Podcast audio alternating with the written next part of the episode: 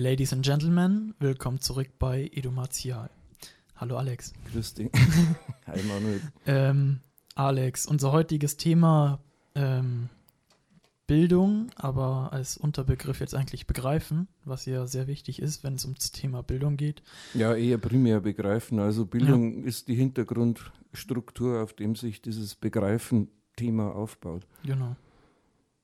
Wie fangen wir an?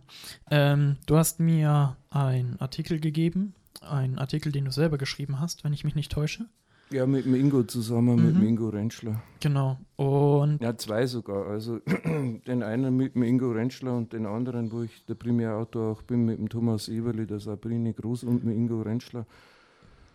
Also Eberle ist mittlerweile Professor für, für Schulpädagogik, ich glaube in Nürnberg, und äh, die Sabine Groß ist in Wisconsin ähm, Deutschprofessorin, mhm. die sich, also die haben sich sehr stark mit Erlebnispädagogik und Vermittlung von Bildern, Gesten und äh, sprachlicher Didaktik auseinandergesetzt. Gerade die Sabine Groß ist eine, damals schon vor an den 20 Jahren jetzt, wo wir die Sachen gemacht haben, eine, eine, ganz ausgebuffte Mediendidaktikerin gewesen, also in puncto elektronische Medien versus Papiermedien. Mhm.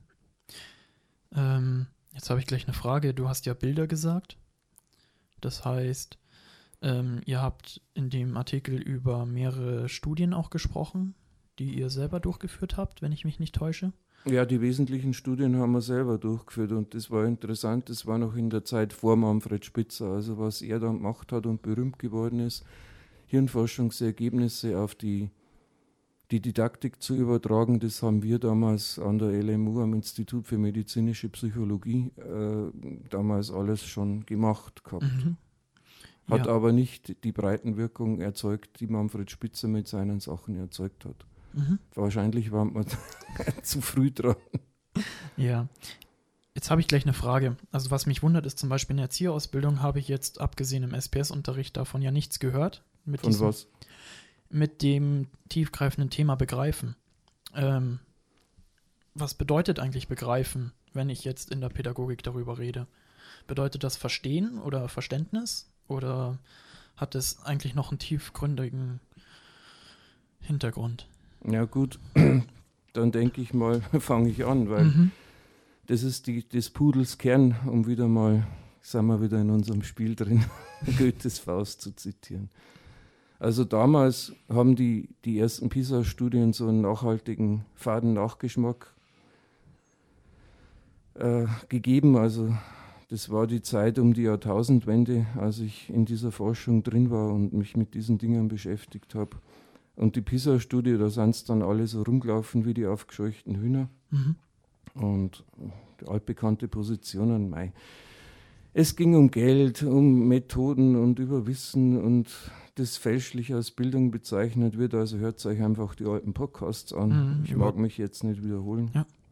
Was wolltest du sagen? Nee, ich wollte gerade Technik ansprechen, aber nachdem wir uns ja nicht wiederholen wollen. Ja, genau. oder wir müssen uns wiederholen. Repetitio est mater studiorum, also die Wiederholung ist die Mutter des Lernens. Also wiederhol es ruhig. Genau, also da sind wir wieder mehr im Bereich Technik. Das heißt, es wird wieder Wissen vermittelt. Es ist über die Technik wird alles versucht in Bildungsbereichen abzuarbeiten, aber was wieder vergessen wird, werden halt die alten Werte, wie ich vermittel, was ich vermittel und äh, welche Person steht eigentlich dahinter. Ja, und wir haben die Kostendebatte damals gehabt. Damals mhm. wie heute schauen wir uns in dieser Krisenzeit, in der wir jetzt sind, 2020 im Frühjahr, Mai, also nicht Manuel Mai, sondern Monat Mai, schauen wir es uns an, es wiederholt sich bis zum Erbrechen und es langweilt mich. Ich muss es wieder sagen, es langweilt mich. Ich habe es alles vor 20 Jahren schon gesagt, auf was es drauf ankommt. Mhm. Und es wiederholt sich Nietzsches Wiederkehr des Ewiggleichen. Ja.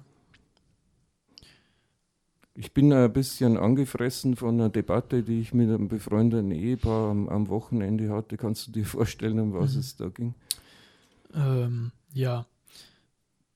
Medienunterricht? Richtig, weil unsere Kinder werden ja über Medien unterrichtet und ich habe mich ein bisschen kritisch dazu geäußert. Mhm. Die kennen ja auch meinen Hintergrund gar nicht. Die meinen, sie können mit mir auf Augenhöhe debattieren. Und es ist ja alles so toll und was halt für eine Innovation und Gott sei Dank, dass man jetzt endlich mal mit dem Computer und das ist ja schon längst überfällig und blub Mhm. und bla und dieser ganze Quatsch. Aber jetzt habe ich mal eine Frage. Wir haben doch eigentlich Vorteile, oder? Wenn ich jetzt daheim den Computer nur anmachen muss, ich spare mir den Weg in die Schule und bin wieder schneller daheim zum Essen. Also das heißt, ich kann ja eigentlich mehr lernen, weil ich mir Zeit Ja, spare. das habe ich damals schon debattiert. Es geht um eine Kostendebatte, eben genau um eine Debatte, De Debatte, depperte Debatte. ähm, da überschlägt es mir die Zunge, die depperte Debatte. Äh, auf, ja, die Fokussierung ist wirklich auf die rationalen und sprachlichen Fähigkeiten des Menschen. Mhm. Und das ist erstaunlich, weil bereits Heinrich, äh, Johann Heinrich Pestalozzi, Gründervater der modernen Pädagogik, von Bildung von Kopf, Herz und Hand gesprochen hat, Mhm. vor über 200 Jahren. Was ja auch im BEP mit drin steht, auch Artikel 131 in der Bayerischen Verfassung. Ja, da hast du gut auch zitiert? Ja, das sind unsere obersten Bildungsziele, liebe Leute in Bayern. Wenn Mhm. wir das nicht machen, dann handeln wir nicht gemäß unserer Verfassung. Ja. Wenn euch das nicht bewusst ist, dann trete ich euch hier jetzt mal von dieser Stelle in den Allerwertesten. Es ist Verfassungsbruch. Mhm. Wir treten unser Recht mit Füßen und da werde ich grantig. Mhm. Also Kopf, Herz und Hand, oberste Bildungsziele in Bayern. Und das Konzept, das damals schon war, dass alles sprachliche, rationale sollte vor dem abstrakten Lernen Gegenstand einer konkreten Erfahrung gewesen sein. Also das ist uraltes pädagogisches Wissen, natürlich auf die alten Griechen zurückzuführen, aber Pestalozzi hat darauf rekurriert. Notwendigkeit von Grunderfahrungen, Elementarbildung von Wort, Zahl, Form, die müssen verbunden sein. Also Anfang des 19. Jahrhunderts wurde das Modell Pestalozzis in nahezu alle europäischen Ländern exportiert und damit experimentiert. Also die Reformpädagogiken des 20. Jahrhunderts haben das erkannt, vor allem die sozialpädagogische Bedeutung, die davon ausging. Und heute, im 21. Jahrhundert, haben wir fast vergessen, dass es neben einer systematischen Verstandesschulung noch zwei wesentliche Dimensionen gibt, nämlich Herz und Hand, also Mhm. Emotion und Praxis. Fragen dazu, weil du mich so fragend anschaust? Mm, Oder Anmerkungen? Ja, Anmerkungen. Da kommt mir das Thema Angebote in den Kopf. Was ja auch unser Podcast-Thema noch sein wird, wenn wir über Angebote sprechen. Was sind wirklich echte Ja. Angebote? Hast du das vor? Ja, auf jeden Fall. Ähm, weil die Leute ja immer die Angebote übers Freispiel setzen, weil man ja so viel lernt, wenn man das dann anbietet. Ähm, und meistens dort dann auch nur auf die Wissensvermittlung geht. Wenn ich jetzt zum Beispiel Bücher lese und dann überlege ich mir, was ist Sommer, Herbst und Winter und dann fasse ich keine Blätter an, kann das nicht abtasten. Du kannst es auch nicht riechen, also stell dir Genau. mal vor, oder stellt euch mal vor, liebe Hörer, wie im Herbst, in der Herbstsonne, diese goldenen und roten und braunen Blätter, wenn die runterfallen, diese Ästhetik und dann der Geruch vom frischen Herbstlaub. Mhm. Glaubt ihr wirklich, dass ihr das mit einem Arbeitsblatt in der Schule oder auf dem Computerscreen ersetzen könnt? Fragezeichen. Mhm. Ja, ich schaue da gerade in meine Unterlagen rein. Es gibt natürlich zeitgenössische Pädagogik, die, die das alles berücksichtigt. Und da stelle ich dir mal eine Frage. Ich lese das mal vor. Mhm. Also genannt seien vor allem Lichtis Untersuchungen zur taktil-kinästhetischen Sinneserfahrung als Prozess des Weltbegreifens. Stärker historisch orientiert ist Hans Rüdiger Müllers Ästhesiologie der Bildung, bildungstheoretische Rückblicke auf die Anthropologie der Sinne im 18. Jahrhundert sowie auf das handbegreifliche, handgreifliche Tun und die Körperverwurzelung des Lernens bis hin zu den praktisch orientierten Arbeiten von Horst Rumpf. Die erwähnte Strömung des praktischen Lernens wird vor allem von Andreas Flittner und Peter Fauser repräsentiert. Also Fauser ist jetzt erst vor ein paar Jahren emeritiert worden, also das ist ein Zeitgenosse. Die Reformbewegung praktischen Lernens fühlt sich nach eigener Aussage folgenden Ansätzen verpflichtet. Dem handlungsorientierten Lernen, dem Projektunterricht, dem offenen Unterricht, der Freiarbeit, dem Erfahrungslernen, der Montessori-Pädagogik, der Freinet Pädagogik der Waldorf und Hibernia, spricht man es aus, Pädagogik, Jena Plan Pädagogik, der Community Education, der Bielefelder Laborschule und der Kollegschule nach dem Heidenheimer Werkgymnasium. Also sowas gibt es, ein Werkgymnasium. Mhm. Der Ansatz des praktischen Lernens, also diesem Ansatz sind noch zwei weitere Richtungen der Pädagogik verwandt, die Motopädagogik und die Regiopädagogik.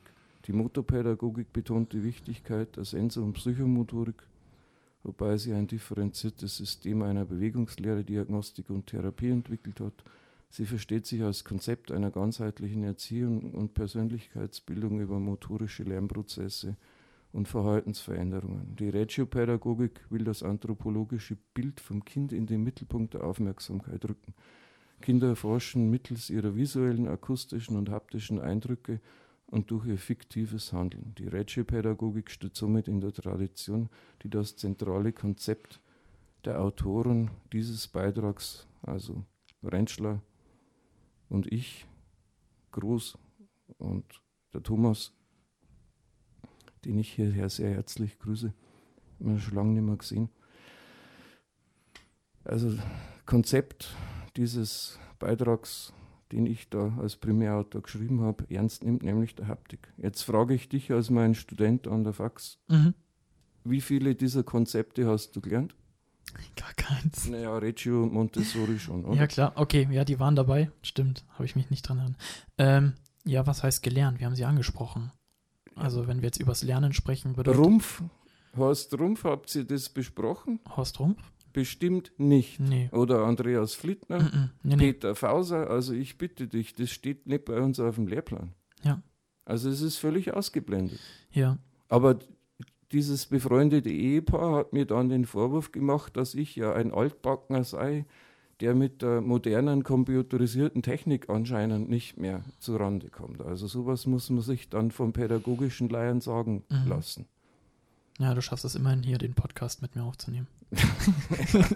Und ich kann vielleicht drei deutsche Sätze sagen, auch wenn ich einen bayerischen Akzent habe, weil das mhm. lässt ja schon auf eine gewisse geistige Minderbemittelung rückschließen, wenn man kein akzentfreies Hochdeutsch kann. Tja. Also ich bin jetzt wieder sehr grantig und mit meiner Rolle drin. Also ich verlasse jetzt mal diese, dieses eine Manuskript und gehe zum anderen zurück. Mhm. Also das sind die Versäumnisse, das ist ja auch bei dir im Lehrplan. Es wird einfach versäumt und das ist die Antwort auf deine Frage, diese Dinge anzusprechen. Und ich unterstelle den meisten Kollegen mal eins, die kennen die Konzepte gar nicht. Mhm. Sie kennen sie einfach nicht. Und dann glauben sie, wenn sie sich wieder auf Technik und Episteme reduzieren äh, und ihren programmierten Unterricht durchziehen und ihre Orgapläne und was das da alles so gibt, dass das dann schon der Weisheit letzter Schluss sei. Also angesichts, ich gehe jetzt rein in mein Manuskript dieses mhm. Versäumnisses, muss man innehalten und sich Folgendes vergegenwärtigen sowohl emotionale Kompetenz, man denke an den vielbeschworenen EQ, also mit E geschrieben, der emotionale Quotient, als auch praktisches Lernen stehen im Vergleich zur Verstandestätigkeit im Ruf und im Ruch des Vorläufigen und des Untergeordneten. Und das ist unser Problem. Mein lieber Padawan, mhm. welche pädagogischen Berufe verdienen am meisten? und welche am wenigsten. Pädagogische Berufe, welche verdienen am meisten? Ja, denk mal, wer unterrichtet die ältesten Lehr äh, Kinder? Ach so, die Gymnasiallehrer. Ja, richtig. Die sind auf 14, so. auf 15 und mhm. die jüngsten Kinder, wer betreut die? Ja, Kinderpfleger. Richtig, das sind die, die in der Gehaltsspirale unten sind. Mhm. Also das ist der Ruch des Vorläufigen, und das Untergeordneten. Das ist auch nicht so viel wert monetär. Da sieht man ganz mhm. genau, wo der Hammer hängt in unserer Gesellschaft. Ja, was auch auffällt, ist, dass man vor allem als Gymnasiallehrer ja vor allem den Kopf erstmal jetzt bildet. Und in der Krippe hast du ja jetzt erstmal eigentlich nur Herzens- und Handbildung, nicht ja, wahr? Ja, grundsätzliche was primäre Versorgung. Genau, ja. was ja gar nicht mehr so viel das wert kann, ist. Das, das kann ja jeder, wieder. das kann ja jeder. Mit mhm. kleinen Kindern kann jeder umgehen. Ne? Mhm. Also das ist so, ja, da wäre ich richtig grantig. Mhm. Es ist wohl so, dass wir ebenso wie Pestalozzi von der Spaltung unserer Welt in die Bereiche des Geistigen und des Körperlichen ausgehen. Und die Spaltung lässt sich philosophisch auf René Descartes zurückführen. Also der sprach von der Res Cogitans, von der De denkenden Sache und von der Res Extensa, von der ausgedehnten Sache, was wir heute als Geisteswissenschaft auf der einen oder Geist und als Naturwissenschaft oder Natur auf der anderen Seite betrachten. Mhm. Und eine Vermittlung, ja gut, weißt du, was Descartes gesagt hat, wie die beiden Welten vermittelt werden? Nee. Über die Zirbeldrüse. Also er hat das schon so irgendwie verbunden, aber diese kartesische Spaltung mhm. in die zwei Bereiche, die zieht sich durch unsere ganze Lebenswelt. Und das seit fast 500 Jahren. Ist das dann noch aktuell? Schau mal zum Fenster raus. Schau mal, was zurzeit gemacht wird. Mhm. Wie die Kinder jetzt in dieser äh, Wuhan Fledermaus-Suppengrippe-Virus da äh, beschult werden. Mhm. Also Handarbeit gilt weniger als Kopfarbeit. Mhm. Das ist ein krasser Widerspruch zu den obersten Bildungszielen der bayerischen Verfassung. Dazu kommt in der abendländischen Geschichte die Tendenz, die materielle Welt der Geistigen unterzuordnen. Also da sind wir bei einem großen Soziologen, ich weiß nicht, ob ihr den mal angesprochen habt, im Soziologieunterricht Norbert Elias, ist der der bekannt? Mhm. Natürlich nicht. Wundert mich jetzt nicht. Frage mich, was ihr dann so lernt. Also der sagt,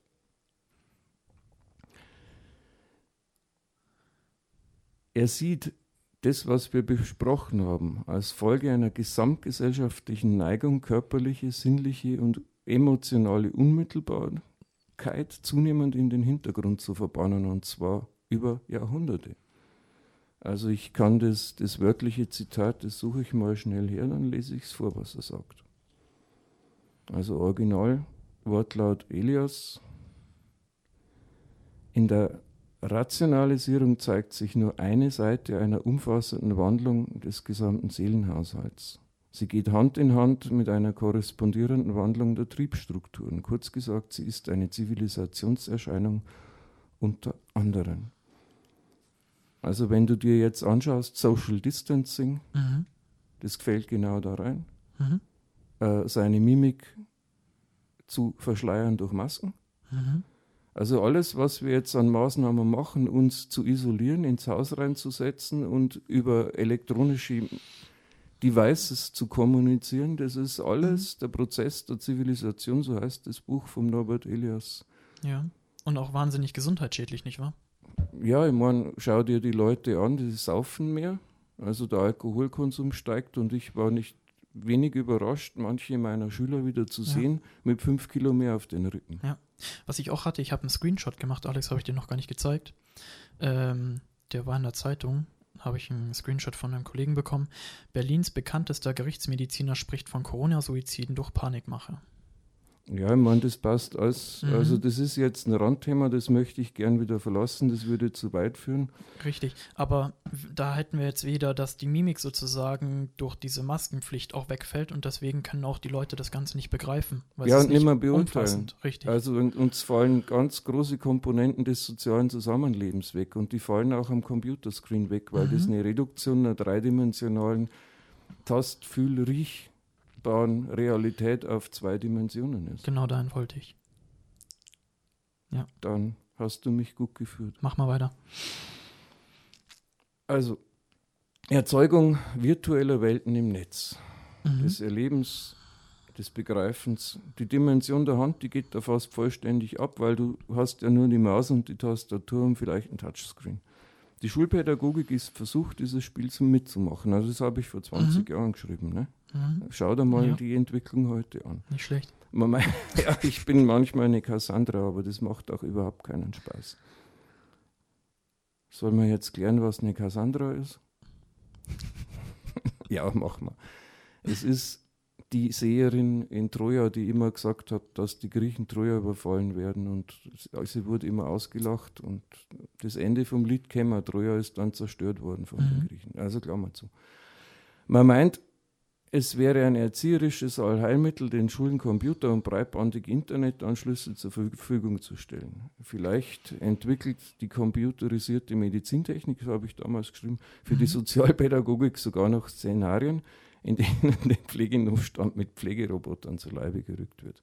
Lobbyisten der Industrie befürworten solche Entwicklungen. Bildung der Hand oder Bildung durch die Hand hat dagegen keine Anwälte. Kopfarbeit gilt mehr als Handarbeit und wir leben noch immer in einer Informationsgesellschaft, die den Fernsehern sehen und hören weit mehr Bildungsgehalt zuspricht als den Nahsinnen berühren, riechen und schmecken. Mhm. Also ich würde das heute sogar noch erweitern. Die Sinne. Ja.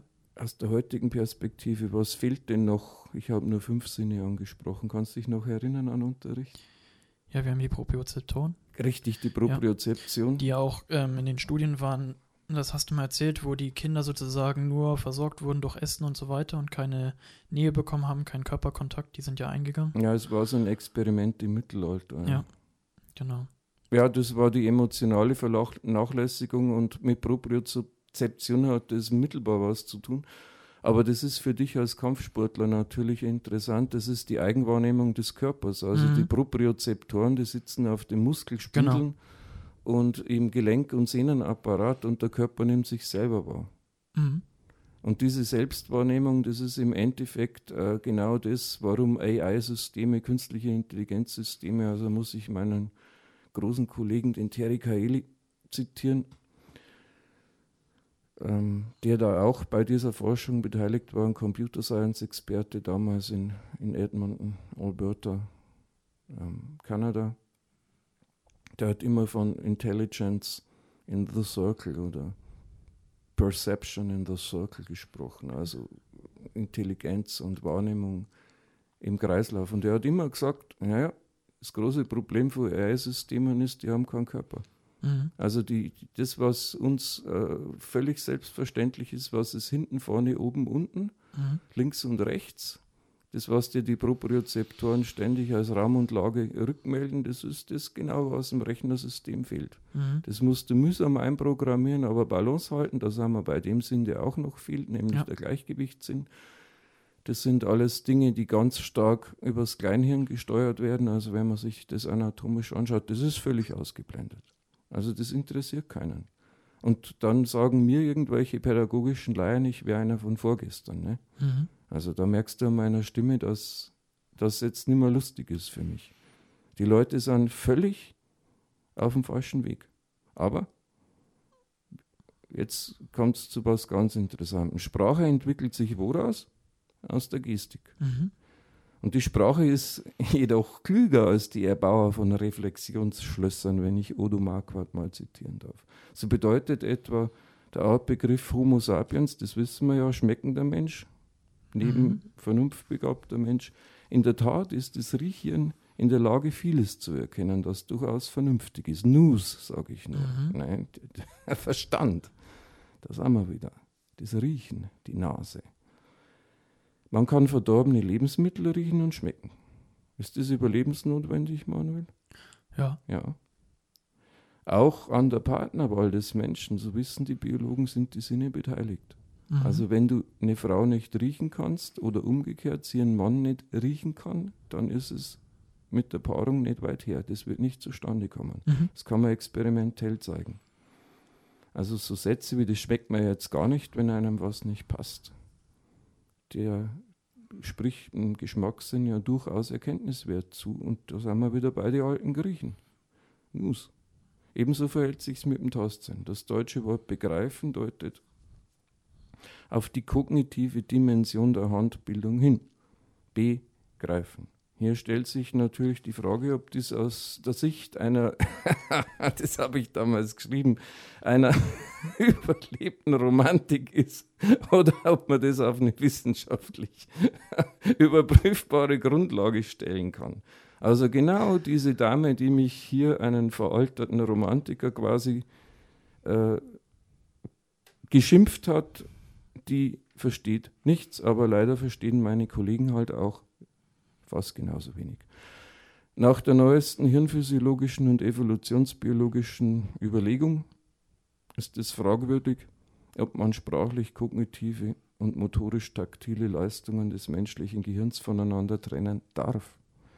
Der Neurowissenschaftler Michael C. Corbelis vertritt in einem Artikel aus dem Jahre 2002 die These, dass Rechtshändigkeit und sprachliches Ausdrucksvermögen in einem engen Abhängigkeitsverhältnis zu sehen sind. Mhm. Er leitet aus anatomischen und evolutionsgeschichtlichen Beobachtungen ab, dass die Sprache sich aus der Gestik entwickelt hat. Das erkennt man ja auch an, dem, an den Gehirnstrukturen von Affen, wenn ich das richtig, richtig weiß. Da ja. sind ja die Bereiche für Gestik und Mimik viel größer und beim Menschen ist das Sprachzentrum dann inzwischen größer als das bei den Affen. Ja, genau. Ich, mhm. Da komme ich jetzt drauf, das genauer zu erklären. Also du hast das Wesentliche erfasst, aber es geht noch präziser. Mhm.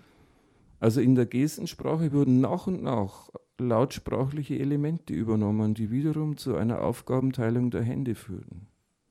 Mhm. Also denk mal an einen Kampfsport. Mit welcher ja. Hand ziehst du das Schwert? An welcher Körperhälfte hängt das Schwert? Äh, genau. Wie führst du das Schwert? Das ist durch die Aufgaben, durch die Lateralisierung der Hände alles erklärbar. Schutzhand, mhm. weiß nicht, willst du dazu ein paar Worte sagen?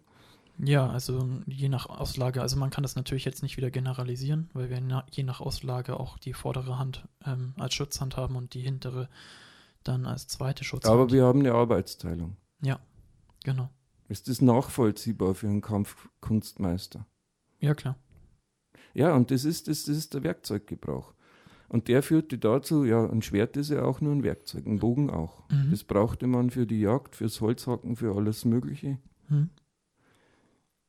Und das führte zur überwiegenden Rechtshändigkeit. Also wir haben uns links festgehalten und rechts die sozusagen Früchte vom Baum gezupft und mhm. wenn du schaust, wie du mit dem Schraubenzieher einen Schrauben reindrehst, also hältst links das Werkstück fest und drehst rechts rein. Ja. Und das ist die Grundlage der Sprache. Und das sogenannte Brockasche Sprachzentrum des menschlichen Großhirns ist erst beim Menschen zum, zum Hirnzentrum für Sprache geworden. Während es bei Affen noch die Aufgabe hat, manuelle Gesten, nicht manuell, sondern manuelle, also Handgesten mhm. zu steuern. Beim Menschen wurde es im Laufe der Evolution für Vokalisation zuständig. Also die Affen, die du angesprochen hast, zeigen dementsprechend ein besonderes Talent, sich mit den Menschen über Gesten zu verständigen. Mhm. Das hat jeder schon mal gesehen bei Chimek oder so Tierfilmen. Das menschliche Sprachvermögen ist darüber hinaus nicht nur eine Leistung des Gehirns, also da sind wir, darum habe ich das erwähnt mit den Propriozeptoren. Mhm. An die Lautsprache ist der ganze Körper des Menschen angepasst. Also weißt du noch, was wir alles brauchen, um ja. überhaupt zur Sprache zu kommen? Was ist denn die Anatomie? Ja, der aufrechte Gang. Richtig. Dann die Stimmbinder, die sich ja. stark verändert haben in der Evolution. Dann die Hände. Richtig. Zum Greifen. Und sogar Die Zehen? Die Füße. Ja, klar. Also unser, mhm. unser Fuß unterscheidet sich signifikant und fundamental. Sonst könnte man nämlich nicht aufrecht gehen. Die Beckenstellung kommt noch dazu. Mhm. Und wann hast du aufgepasst bei mir im PPHP-Unterricht? Wann explodiert denn die Sprache beim Menschen? Welches Lebensalter? Mit drei, vier? Nein, das ist viel War zu spät. Mit eineinhalb. Warum? Ach, du meinst da, wo sie dann ins Lallen kommen, etc. Ja, sie stehen auf. Ja, klar. Also die, der aufrechte mhm. Gang und die Entwicklung der Sprache sind rückgekoppelt. Also du hast jetzt zu spät angesetzt, mhm. äh, aber auch richtig gedacht. Aber das ist der springende Punkt. Wenn die Händchen frei werden, explodiert die Sprache. Mhm. Da zeigt sich in der, der einfach dieser Ontogenese, Phylogenese, wie man es in der Biologie sagt, Zusammenhang, dass sich sozusagen die Entwicklung des Kindes da zeigt sich die ganze Entwicklung der Art wieder. Und wenn du aufmerksam hinschaust, dann siehst du, genau so ist es gelaufen in der mhm. Entwicklung des Menschen. Die Hände wurden frei und die Sprache ist explodiert. Die Freiheit der Hände ließ die Verfeinerung der Gestik zu, sodass die Entwicklung eines menschlichen Sprachvermögens und Handelns unmittelbar verbunden sind. Also was sind Gesten? Also es ist zudem auffällig, dass Menschen beim Sprechen gestikulieren. Hast du mal Leute mit dem, mit dem Mobiltelefon gestikulieren sehen? Ja, klar. Also McNeil konnte dazu 85 bereits, also 1985 zeigen, dass die lautsprachlichen und, und gestikulären Sprachanteile perfekt synchronisiert sind. Die Gestensprache von Hörgeschädigten besitzt alle, alle, alle wesentlichen Eigenschaften von Sprache.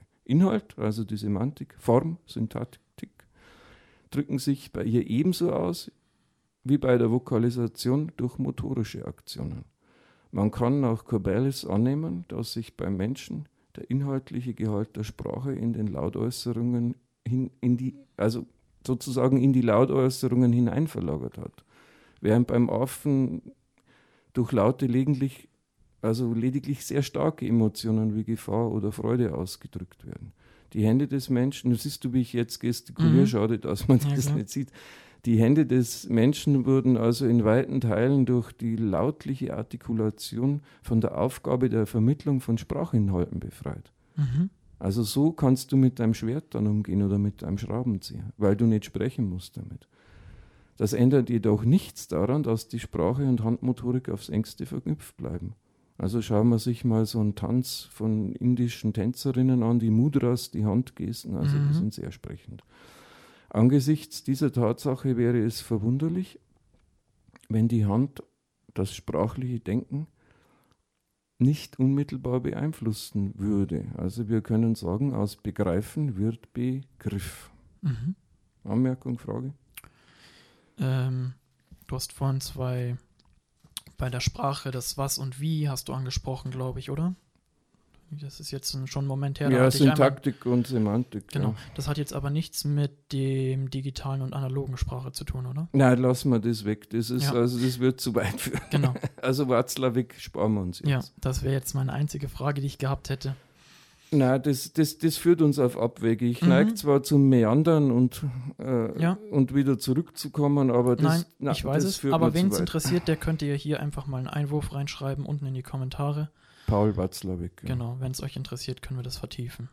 Das war aber das Einzige, was mir durch den Kopf geschossen ist. Der okay. Rest ist verständlich. Also, es gibt jetzt The Notion, weil ich bei Bischof Berkeley bin, sage ich es auf endlich, also den, ja, die Vermutung, dass der Tastsinn der Lehrmeister des Sehens sein könnte.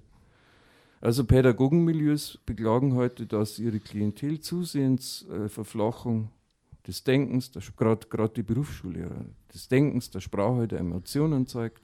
Und das wird oft durch ein Überangebot von elektronischen Medien, auch vor 20 Jahren schon eben erklärt. Folgt man Pestalozzi, so ist klar, dass ein tieferer Begriff der Welt eigentlich nur über das Begreifen der Dinge im doppelten Sinne entstehen und geschehen kann. Also denkt mal an die Bibel. Der ungläubige Thomas wollte seine Hände in die Seitenwunden des auferstandenen Jesus legen. Also das bedeutet, er hat einen Tastsinn, einen Überhang über den Sehsinn zugesprochen. Ja. Also Bischof Berkeley hat in seiner neuen Abhandlung über Sehen bereits im 18, Anfang des 18. Jahrhunderts betont. Also von dem ist der Satz SES per CPI sein ist wahrgenommen werden oder wahrzunehmen, heißt es. Dass der Tastsinn tatsächlich der Lehrmeister des Sehsinns sei. Auf mhm. heutige Verhältnisse übertragen heißt es, man vergisst, dass das Handgreifliche Unterscheidungskriterium für die Scheindinge. Also denk mal an die platonische Hülle. Mhm. Wenn die wirklich aufgestanden wären und versucht hätten, diese Schatten an der Wand anzufassen, dann hätten sie gleich gemerkt, dass sie eine Fake-Veranstaltung ja. auf den Leim gehen. Und Buckley hat es ganz stark betont, dass eben hier der Hase im Pfeffer liegt. Dass das Handgreifliche wirklich einen höheren Wirklichkeitssinn hat als, als das epistemisch-technische nämlich nur eine reflektorische Welt auf Bildschirmen, die aufgebaut mhm. wird. Ja. Also die führt uns da nicht hin. Da kann man auch gleich das mal aufgreifen beim Kampfsport zum Beispiel. Also jetzt gerade ist ja auch, sind ja die Turnhallen zu und man darf ja nur noch unterrichten über die Computer. Du weißt ja selber, ich habe Lehrvideos, die ich aufnehme, wo ich den Schülern naja, kleine Geschenke gebe, sagen wir es mal. Man kann nicht viel, wirklich viel vermitteln, weil ich ja eben nur über einen Bildschirm unterrichten kann. Und was der Schüler nicht begreifen kann, sind wirklich Energien oder Kraftlinien, Gesetzesmäßigkeiten, die man eigentlich einfach wirklich erfahren muss, wenn wir jetzt da dabei sind. Also da ist es ja auch so, dass die Dinge nicht wirklich begriffen werden können. Ja, da gibt es ein Da gebe ich dir natürlich recht. Also, und es sind immer wieder Erwartungshaltungen. Also 2001 hat der Keres geschrieben, dass es in Bezug auf diese Reduktion auf, auf Medien jetzt, mhm. also platonische Hüllen, Zyklen der Euphorie und Depression gibt. Und das erklärt er wie folgt. Also ich zitiere mal wörtlich. Digitale Medien bieten die technische Plattform für neuartige Bildungsangebote. Das ist im Übrigen mit dem Radio losgegangen. Das öffentliche Interesse, das diesen Technologien entgegengebracht wird, ist groß. Und ebenso groß sind die Hoffnungen und Erwartungen, die mit diesen Techniken im Bildungsbereich verknüpft werden. Also es ging weiter mit dem Fernseher in Klammer, dazu gesagt, jetzt ist halt Internet. Ein Rückblick in die Geschichte der Mediendidaktik mahnt jedoch zu einer gewissen Skepsis gegenüber erzogenen Erwartungen. Also ich denke da an die Sprachlabore, wer so mein Alter hat, die hat man dann irgendwann alle wieder rausgerissen. Die Einführung bislang jeder neuen Medientechnik ist mit einem Versprechen von Bildungsinnovationen oder gar Revolutionen im Bildungsbereich einhergegangen, die in den überwiegenden Fällen nach einer gewissen Phase euphorischer Erprobung erschüttert wurden. Also das ist die Antwort drauf. Mhm. Du kannst da deine digitale Kampfkunst auf dem Schirm knicken. Ja. Die funktioniert nicht. Und man weiß es. Ja. Aber man tut es immer wieder. Zyklen der Euphorie und Depression.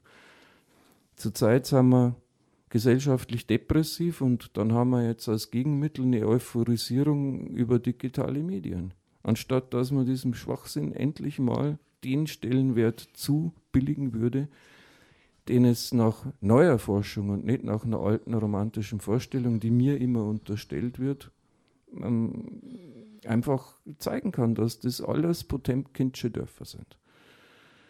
Wenn man dem Neurophysiologen Joaquin M. Faster, das ist einer der besten, den wir kennen, vom mhm. Neuropsychiatrischen Hirnforschungsinstitut in LA folgt, so muss man sich zur Klärung dieser Frage eine Hirnregion ansehen, die präfrontaler Kortex genannt wird. Im Übrigen dazu gesagt, also autistische Störungen und ähm, hypermotorische Störungen haben immer eine, eine präfrontale Kortex-Schädigung mhm. äh, als, als diagnostisches Kriterium, wenn man genau hinschaut. Also der nennt es Zentrum und das ist wichtig. In, in, in diesem Teil des Stirnhirns befinden sich Teilbereiche für emotionales Verhalten und für zeitliche Organisation von, Verhalten, Sprache und Nachdenken. Diese Hauptfunktionen sind ihrerseits mit vielen Hilfsfunktionen verwoben. Faster sagt, dass die Funktion des präfrontalen Kortex generell engstens mit vielen anderen Hirnbereichen verknüpft sei. Es ist allgemein bekannt, dass das Hirn eine linke und eine rechte Gehirnhälfte hat was wir im Gefolge von Corbellis über Gestensprache, Evolution und Rechtshändigkeit gesagt haben, hängt aber zum großen Teil mit der Aufgabenteilung der Hemisphären, also links und rechts zusammen. Und Faster macht jetzt einen drauf. Er macht nämlich aufmerksam, dass das Gehirn funktionell eben in vorn, vorne und hinten geteilt werden kann. Mhm. Und vorne und hinten hat weiß nicht, hast du mal aufgepasst bei mir im Unterricht, wo sitzt denn, wo sitzt denn die primäre das visuelle Rinde? Ganz hinten. Ganz hinten ja. am Hintergrund. Also die läuft einmal ja durch, über die Augen auch komplett durch den Kopf durch und ja, sitzt dann hinten. An der Seite entlang und setzt hinten an im V1 im ersten visuellen Areal. Mhm. Also Vorder- und Hinterhirn haben verschiedene Aufgaben zu bewältigen. Hinten ist eher Sensorik, vorne eher Motorik. Also so kann man es mal generell sagen. Und spätestens seit Piaget wird im erziehungswissenschaftlichen Kontext von der Sensomotorik, also das ist gespiegelt im Hirn ja. hinten vorne und nicht links rechts, ähm, von der Verkoppelung dieser beiden Welten ausgegangen. Fast, also das weiß man jetzt, dass das neuroanatomischen Sinn macht, was, was Piaget gesagt hat. Faster macht in seiner Arbeit deutlich, dass das Zusammenspiel des hinteren sensorischen mit dem vorderen motorischen Gehirn den sensomotorischen Kreis von Erkennen durch Motoraktion bildet. Hast du das mal als Kampfsportmeister gesehen, dass deine Leute erst verstehen, wenn sie in die Motoraktion kommen mhm. und nicht durch Erklärung alleine lernen? Ja, klar. Ja. Ähm, wie ist der Unterricht aufgebaut? Also normalerweise ist es so, dass wir, wenn wir in Partnerübungen kommen, dass ich mit meinem Vater die Übung vormache und wir erklären viel, sagen, worauf man achten muss und dann haben die Schüler ganz viele Fragen und oft ist es dann so, dass wir sagen, jetzt probiert es erstmal aus und danach können wir nochmal diskutieren. Eben aus dem Grund, weil da würden Fragen aufkommen, die sich von alleine ganz schnell klären würden, aber auch Fragen, die zu einem Fehlschluss führen würden, weil einfach durch das Gesehene viel falsch interpretiert wird. Kannst du das auf der theoretischen Ebene lösen? Mit den Schülern? Nein. Eben. Wird dir versucht, oftmals im Pädagogikstudium beizubringen, dass man das sowas auf der theoretischen Ebene lösen kann? Ja. Ja. Also oft ist es ja so, zum Beispiel, wenn es heißt, ähm, ich streite mit Kindern, dann kann man ja ein Diskussionsgespräch haben. Das ist für mich gerade ein ganz tolles Beispiel. Habe ich das letzte Mal erst im Hort gearbeitet mit Kindern und die haben sich gestritten und dann habe ich denen eigentlich mal klar gemacht, dass so ein Streit immer beiden Parteien wehtut. Und ich habe einfach mal gesagt, bei jedem blöden Wort, was sie sich jetzt am Kopf werfen dürfen, dürfen sie sich mal gegenseitig auf die Schulter klopfen. Und desto länger sie das gemacht haben, desto mehr haben sie gespürt, dass es wehtut. Komischerweise haben sich die Kinder nie wieder gestritten. Ich habe kein Streitgespräch geführt, mhm. sondern ich habe das Ganze mal begreiflich gemacht wird. Du hast einen sensomotorischen Kreis geschlossen mhm. und das ist genau das, was, was die Computerwissenschaftler, die mehr von Psychologie der Intelligenz verstehen, als die meisten Pädagogen und Psychologen ja sagen. Das ist, wie Terry Kaeli sagt, die große Krux, dass wir in einem AI-System diesen äh, äh, sensomotorischen Kreis nicht haben, weil wir keine Propriozeption haben im Körper. Mhm. Also die Rückkopplungsphänomene, das ist genau das, was Phronesis ausmacht, also Klugheit des Handelns, die ist da verortet und nicht irgendwo in einem theoretischen Raum. Mhm. Also wenn dir jemand sowas lehrt, dann erklärt er dir einen Haufen Mist. Das muss ich mal so sagen. Das ist jetzt eine massive Kollegenschelte, aber die Leute kennen sich halt nicht aus. Wie gesagt, 95 Prozent aller Pädagogen würden von mir keinen Pro-Seminar-Schein über Bildung bekommen, wenn sie denn diesen Unsinn, was sie verzapfen, mir als Seminararbeit abliefern würden. Das wäre eine 6. Mhm. Also Denken und Handeln sind gleichberechtigt. Es würde zu weit führen, auf die funktionellen Einzelheiten einzugehen, aber man muss betonen, dass das menschliche Gehirn seine Leistungen wie das Gedächtnis, die Motorik, die bewusste Planung, die Emotion, die Gedanken- und Zielorientierung auf die umweltgerichteten Aufgaben im hohen Maße durch die Wechselwirkung vieler Hirnzentren erreicht. Also es ist immer ein Zusammenspiel, eine Orchestrierung. Die Funktionsweise des Gehirns liefert damit keinerlei Anhaltspunkt für die These, dass es so etwas wie rein geistige Welten des Denkens und rein materielle Welten des Handelns gäbe. Es ist einfach ein Quatsch. Das gibt unser Gehirn nicht her. Es finden sich auch keine Hinweise darauf, dass das Sehen dem Tasten in Bezug auf die Erkenntnis der Welt überlegen wäre, wobei das Tasten sozusagen nur eine primitive Vorform des Sehens wäre. Man darf vielmehr annehmen, dass unser Gehirn jeweils den jeweiligen Sinneskanal für die Eigenleistung auswählt, der für die Lösung einer Aufgabe am besten geeignet ist. Wenn also Kinder oder auch geistig behinderte Menschen alles berühren wollen, so ist es ein Drang, der der Vertiefung ihres Verständnisses der Mit- und Umwelt und auch der Mitgeschöpfe dient. Mhm. Der rechthaberische Satz, schau nicht immer alles mit den Fingern an, im Museum zum Beispiel, ist in diesem Sinne sehr töricht. Wenn man hier die These aufstellt, das Handanlegen, also das, was du mhm. gemacht hast, da wird es eine Eins von mir kriegen für diese Methode, das mentale Verstehen der Welt fördert, dann wirft das die Frage nach dem wissenschaftlich fundierten Beweis auf. Und den kann ich liefern. Mhm. Da geht es jetzt ums Bildverstehen. Also, das war jetzt am, am Institut für Medizinpsychologie unter Ingo Rentschler. Da gab es, also wir werden die Bilder, wirst du ich auf YouTube. Als, genau, Im Übrigen, Leute, hey, uh, YouTube uh, bitte liken, teilen und abonnieren. Mhm. Es genau. sind viel zu wenige, die das liken, teilen, abonnieren. Macht das motorisch mit euren ja. Fingern auf der Tastatur. Ich werde das Bild, was wir heute machen, auch noch auf Instagram ja. hochladen. Ja, dann habt ihr ein bisschen eine Vorstellung davon. Mhm. Da haben wir Styroporobjekte gebaut, also das sind so schneeballgroße Kugeln. Da haben wir als Basis ein rechtwinkliges Dreieck und dann haben wir drei Möglichkeiten, einen vierten Ball anzubringen, entweder links oder rechts oder in der Mitte. Und dann haben wir 22 Grundansichten gehabt, die eine Sekunde lang am Computerscreen eingespielt wurden. Ähm, und da musste man zuordnen, welches Bild zu welchem dieser Objekte gehört. Mhm.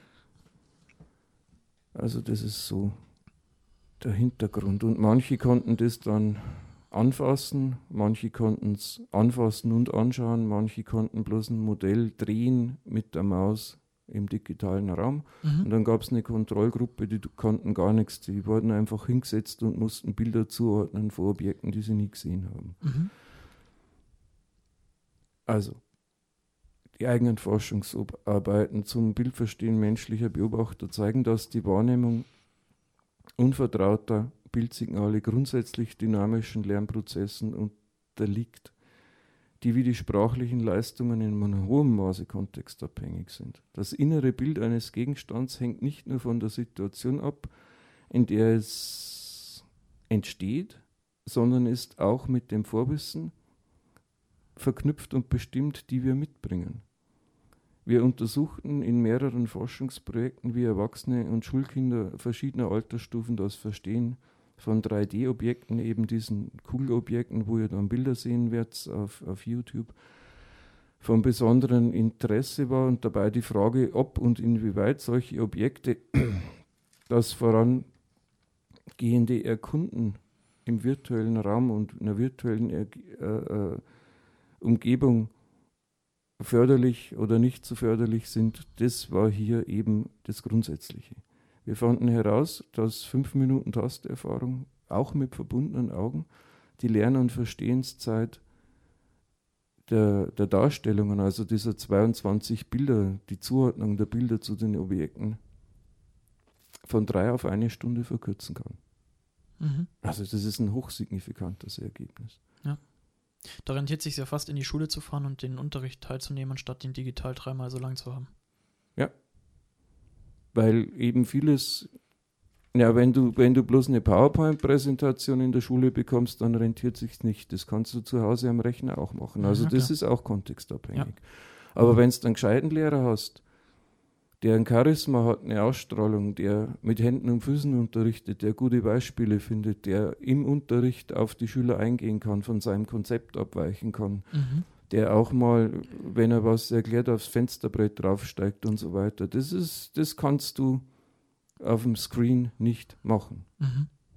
Also die Analyse der Lerndaten erweist zudem, also wir haben das auch im Behavioral Brain Research, das ist nicht irgend jetzt Pillepalle, sondern das ist ein, ein Magazin, das wirklich High-Ranking ist. Das ist nicht irgendeine Afterwissenschaft, sondern wirkliche Wissenschaft, die wir hier gemacht haben.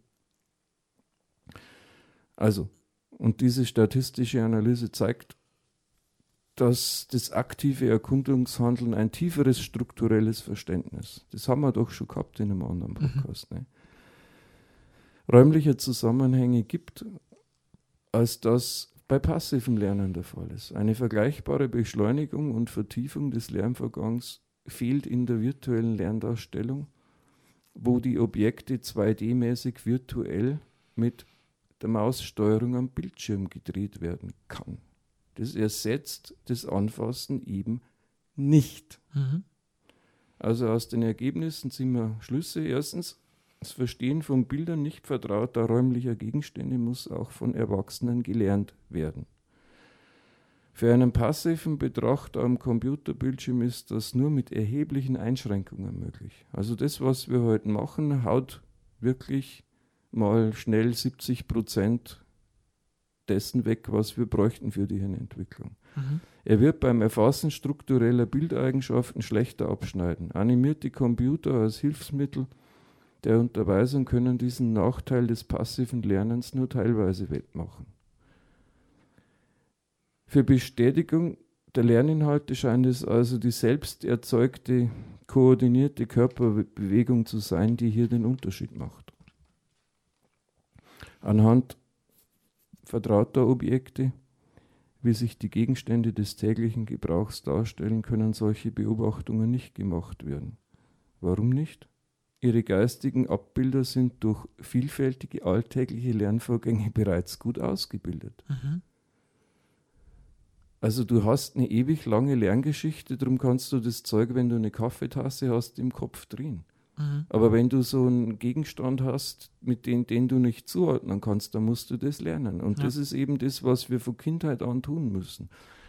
Also es, wir haben da, ich muss jetzt in einen anderen Artikel abschweifen, das lernpsychologische Experiment, das habe ich ja gemacht. Also meine Kollegen hatten das nur mit jungen Erwachsenen gemacht. Mhm. Und der Witz war jetzt das, dass wir uns dann die Frage gestellt haben, ja, wie, wie würden denn Kinder jetzt reagieren, wenn wir die, denen den, diese Aufgabe machen lassen würden? Und die haben wir dann dazu geholt in einem riesigen Forschungsaufwand. Was glaubst denn du? wie die meisten Leute raten würden. Oder ratet's mal, mhm. Zuhörer, ratet's mal. Ja, einfach mal hier pausieren und dann. Einfach mal raten. Raten. Ratet mal. Genau, pausiert's, ratet mal. Schaltet den Podcast ab, was ihr sagen würdet, bevor ihr weiterhört. Ist es Erwachsenen besser möglich, diese Objekte mit den Händen zu ertasten und dann am Computerscreen zuzuordnen oder Kindern. Mhm. Was, was würden die Intuition sagen?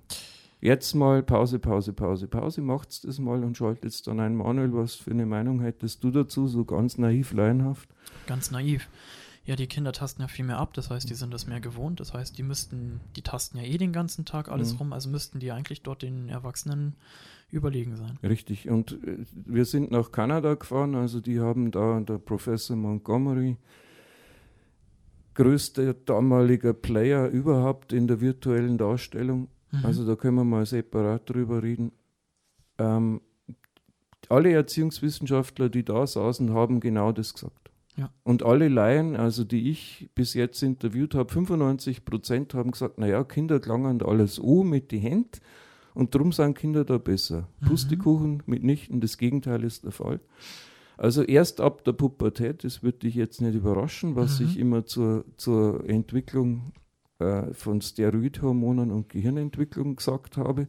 Erst ab der Pubertät wird es den Kindern möglich, mhm. überhaupt Bildinformation aus Abtastungssignalen äh, äh, der Hände zu ziehen. Ja, weil es ja auch eine riesige Kognition ist, nicht wahr? Ja. Ja, das bildet deinen präfrontalen Kortex aus. Und erst wenn du das Bildverstehen über Jahrzehnte gelernt hast, was meinst du denn, wie lange sich der Präfrontalkortex entwickelt? Ja, bis, ich glaube, bis man 40 ist, oder? Ja, genau. Mhm. Und äh, viele unserer klugen Pädagogen meinen, dass die Entwicklung mit 16 abgeschlossen wäre. Ja. Es ist ein völliger Quatsch, aber das lernt sie so an der Schule. Aber es ist einfach falsch. Also, wir haben hier so ein langes Lernen von Bildverstehen, weil die Evolution uns sagt, wir brauchen das permanent und erst ab der Pubertät sind wir gut genug, wenn wir genug Realerfahrung gemacht haben, also genug Realerfahrung in der Welt. Ja. Mit all unseren Sinnen, dann haben wir erst ein kognitives Modell der Welt, das funktioniert. Man kann verdammt nochmal mit Computerscreens nicht arbeiten. Und da muss jetzt der Nerd wieder her. Warum hat der Matrix so wunderbar funktioniert? weil die Leute immer nur in der kognitiven Welt gesteckt sind. Ja, aber die begreifen durften. Ja, die haben mhm. ja die, die, Fiktion von begreifen, riechen, schmecken, das ist, war Nie ja alles erfahren. so. Die haben es erfahren, also direkt eingespielt ins Gehirn. Und darum war, war The Matrix auch so eine überzeugende platonische Hülle, weil man die Dinge anfassen konnte. Mhm. Aber unser zweidimensionaler Computerscreen, das ist keine überzeugende platonische Hülle, weil die wesentlichen Dimensionen des Begreifens fehlen. Ja. Also überlegt euch mal, na, erstmal noch, man muss sich im Klaren sein, zweitens, dass die Übertragung und das Verstehen von Bildinformationen grundsätzlich verschiedene Dinge sind. Die Übertragung kann gewissermaßen augenblicklich geschehen, in Parallelverarbeitung. Und inhaltsreiche Bilder erfordern ein Abtasten mit dem Auge. Also das sind die sogenannten Fixationen und Sarkaden, die zeitlich andauerndes Suchverhalten nach sich ziehen.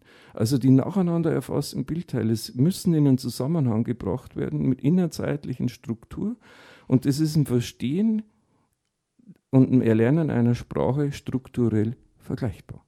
Mhm. Also Bilder, es ist nicht so wie, wie, ähm, wie es mal, wie hat es denn geheißen, die Armenbibel, die Biblia Pauperum, also dass man eine Bibel aus Bildern gebaut hat für die geistig Armen und auch mhm. die wirklich Armen, dass man das ohne ähm, zeitliche Struktur als Schnellfeuerschuss ins Gehirn lernt. Na, so, so, liebe Leute, tasten wir Bilder nicht ab, sondern es sind die gleichen kognitiven Operationen, die wir zum Sprachverstehen brauchen. Und darum ist es so wichtig, das nicht alles rauszureißen aus dem Kontext und meinen, wir können außer der Audio-Vision auf alles andere verzichten. Wir schneiden uns 90 Prozent von der Welt einfach weg. Ja. Anmerkung? Nee. Also, Klavierspielen mit der Computermaus? Fragezeichen. Ja, schrecklich. Ja, für die Pädagogik und Sozialarbeit bedeutet es in seiner Gesamtheit, dass die Erhöhung des Angebots an Bildern nicht schon als solche die Bildungsqualität steigert. Es müssen vielmehr geeignete Lern- und Lehrformen entwickelt werden, welche das Verstehen von Bildern in den Gesamtzusammenhang des verständnisintensiven Lernens einbettet. Und jetzt sind wir bei dir, erfahrene Handwerksmeister oder Sport-, Musik- und Kunstlehrer und Sozialpädagogen wird es kaum erstaunen. Viele Verantwortliche im Bildungsbereich dagegen sind offensichtlich beeindruckt von den Möglichkeiten der neuen Medien und sind von den Ergebnissen umso mehr überrascht. Ja, die sind alle mhm. überrascht, wenn ich ihnen das sage, weil sie keine Ahnung haben. Das sind die Leute, die C4-Professuren auf der ganzen Welt innehaben. Die wissen überhaupt nicht, nicht, was eine innere Repräsentation der Welt ist, aber gescheit daherin über Didaktik. Es wird nun, nun aufgeschlossene Pädagogen erfreuen, dass es in diesem Fall nicht die, Pol die Praktiker sind, die die Berührungskomponente der, also die der Berührungskomponente der Wahrnehmung eine wichtige Rolle zuweisen, sondern ausgerechnet Computerexperten, eben Terry Cayley, die mit dem technisch sehr schwierigen Problem des Bildverstehens befasst sind. Die sehen nämlich, dass man Propriozeption, Propriozeption anfassen, äh, Phronesis mhm. braucht. Ne? The mind in the loop um Terry zu zitieren. Terry, if you hear me, long ago. Okay. Wir können deshalb ruhigen Gewissens behaupten, dass es Lernaufgaben gibt, die ohne Berührungskomponenten nicht lösbar sind. Und das ist jetzt das, worauf ich raus will. Also stellt euch mal vor, liebe Leute, ihr wolltet das Klavier spielen, auf dem Monitor, einem virtuellen Keyboard und einer Maus erlernen. Mhm. Ist das absurd?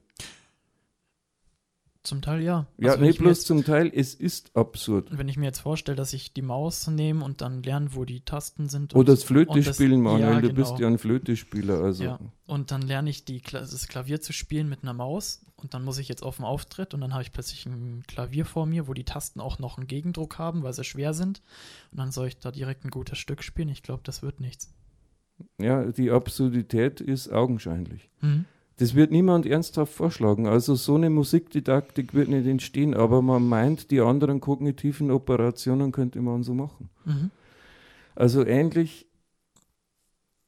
sicher darf gesagt werden, dass es im naturwissenschaftlichen Bereich Aufgaben gibt und da denke ich an Einstein, der hat als ganz kleiner Bub hat der schon 14 stöckige Kartenhäuser gebaut. Mhm. Also da könnte man uns auch separat drüber unterhalten. Da gibt es einen, einen, Forscher, der das gezeigt hat, wie, wie äh, wirklich gute Naturwissenschaftler wie Cardano, Einstein, wie die gearbeitet haben.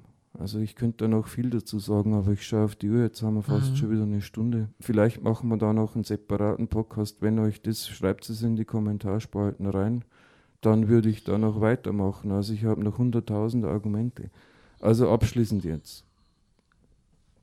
Also wie gesagt, die Computerwissenschaftler sind da klüger als die Psychologen und die Pädagogen, weil sie das erkannt haben, dass the mind nur in the loop funktioniert. Also abschließend lässt sich sagen, dass pädagogische Fachleute, die zu einer allzu forschen, unreflektierten Einführung neuer Medien in die Didaktik mit Misstrauen begegnen, nicht Unrecht haben. Also nicht so, wie das befreundete Ehepaar gesagt hat, dass ich einer von den altbackenen Vorgestrigen wäre. Mhm. Das Zurückdrängen oder gar das Verschwinden von musischen, sportlichen und handwerklichen Tätigkeiten ist tatsächlich ein pädagogisches bzw. sozialpädagogisches Problem ersten Ranges. Sozialarbeiter und Pädagogen können aufgrund der Erkenntnis der Hirnforschung ermutigt werden, die Didaktik des praktischen Lernens und das Erfahrungslernen hochzuschätzen. Die Meinung, es gebe rein kognitive Lernformen, ist eine Fiktion und kein Fortschritt in die Wissensgesellschaft.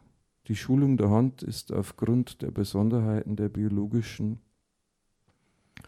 und der biologisch bedingten Hirnfunktion und zugleich eine Schulung des Geistes. Und hiermit schließe ich jetzt. Jetzt sind wir genau bei einer Stunde. Hast du noch Anmerkungen oder Fragen? Danke, Alex, für die echte Erziehungswissenschaft, die wir mal hier hatten, für die Studien, die du gemacht hast. Ähm, wenn wem das Ganze jetzt ganz zu abstrakt war, der darf gerne entweder auf YouTube in die Kommentare das schreiben oder auf Instagram findet ihr mich und den Alex ja auch unten in den Kommentar. Ich werde ja das Bild hochladen. Dann könnt ihr dort auch die Fragen stellen. Für die, die gerne auf Spotify das Ganze anhören, dann können sie währenddessen auf Instagram die Fragen stellen. Genau. Ansonsten, ich bedanke mich, dass ihr so lange zugehört habt und wir hören uns das nächste Mal, wenn es heißt Ladies and Gentlemen, willkommen bei Edu Martial. Danke, Alex. Danke, Manuel.